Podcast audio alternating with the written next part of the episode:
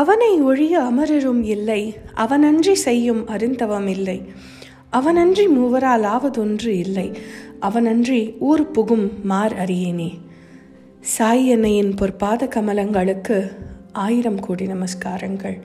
And Sairam to all dear listeners இன்னைக்கு நாம் கேட்க போகிற சுவாமியோட மகா வாக்கியம்.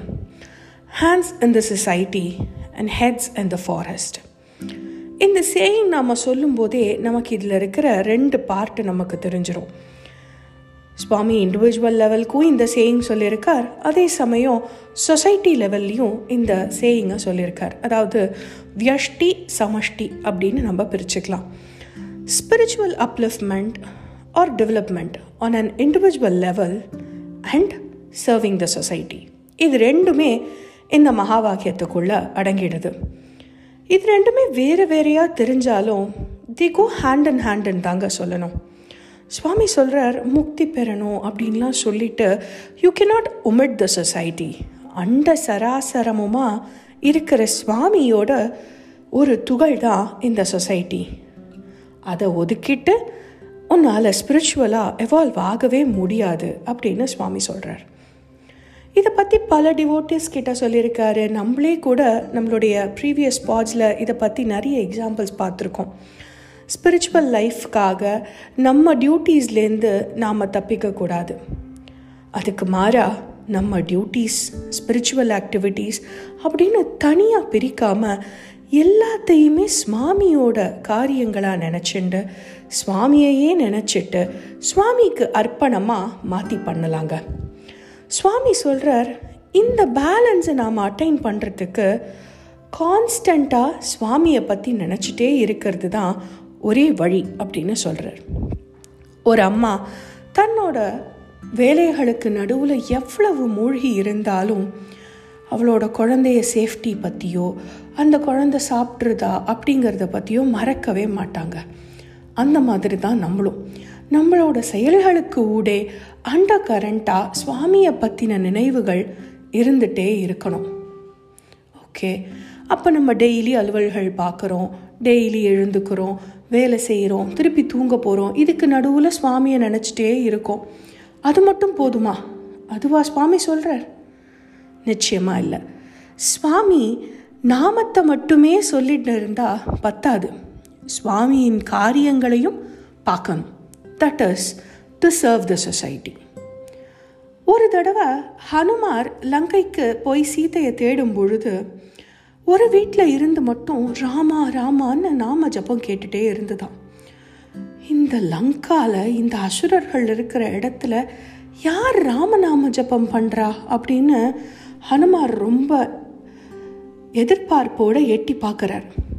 பார்த்தா அந்த வீட்டுக்குள்ள விபீஷணன் உட்காந்துண்டு ராமநாம ஜபம் பண்ணுறார் ஹனுமாரை பார்த்தோன்னே விபீஷணனுக்கும் ரொம்ப பெரிய சந்தோஷம். ரெண்டு பேரும் பேசிட்டே இருக்காங்க. அப்படி பேசிட்டே இருக்கும் பொழுது விபீஷணன் கேட்குறார் நானும் ஒன்ன மாதிரி தான் எப்போதும் ராமநாமத்தையே விடாமல் சொல்லிட்டு இருக்கேன். நீயும் எப்போதும் ராமநாமத்தை ராம் ராம்னு விடாமல் சொல்லிகிட்டே இருக்க. ஆனால் ராமர் உன்னை எப்போதுமே நினச்சிட்டு இருக்கார் நீ என்னை விட எப்படி இவ்வளோ பிளஸடாக இருக்க? அப்படின்னு ஆச்சரியப்பட்டு கேட்டாராம். அதுக்கு ஹனுமான் ராமரை நீ ஒரு கணம் விடாமல் நினைக்கிற. ஆனால் ராம காரியம் ஏதாவது பண்ணுறியா சீத்தை இங்கே எப்பயோ வந்துட்டா. அவங்களுக்கு நீ ஆறுதல் சொல்லியிருக்கலாம் இல்லை இங்கே தான் சீத்தை இருக்கான்னு நீ ராமருக்கு ஏதா ஒரு வகையில் இன்ஃபார்ம் பண்ணியிருக்கலாம். இந்த மாதிரி ராமரோட காரியம் எதையாவது நீ செய்திருக்கலாம். ராமர் மேலே நீ வச்சிருக்கிற அன்பு ராம காரியம் செய்யும் பொழுது தான் முழுமையடையும் அப்படின்னு ஹனுமார் சொன்னாராம்.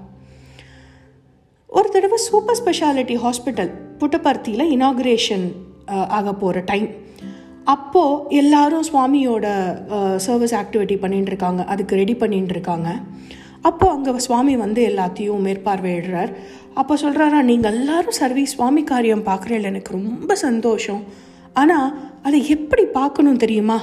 சுவாமி நாமாவை சொல்லிண்டே பார்க்கணும் அப்படின்னு சொன்னாராம்.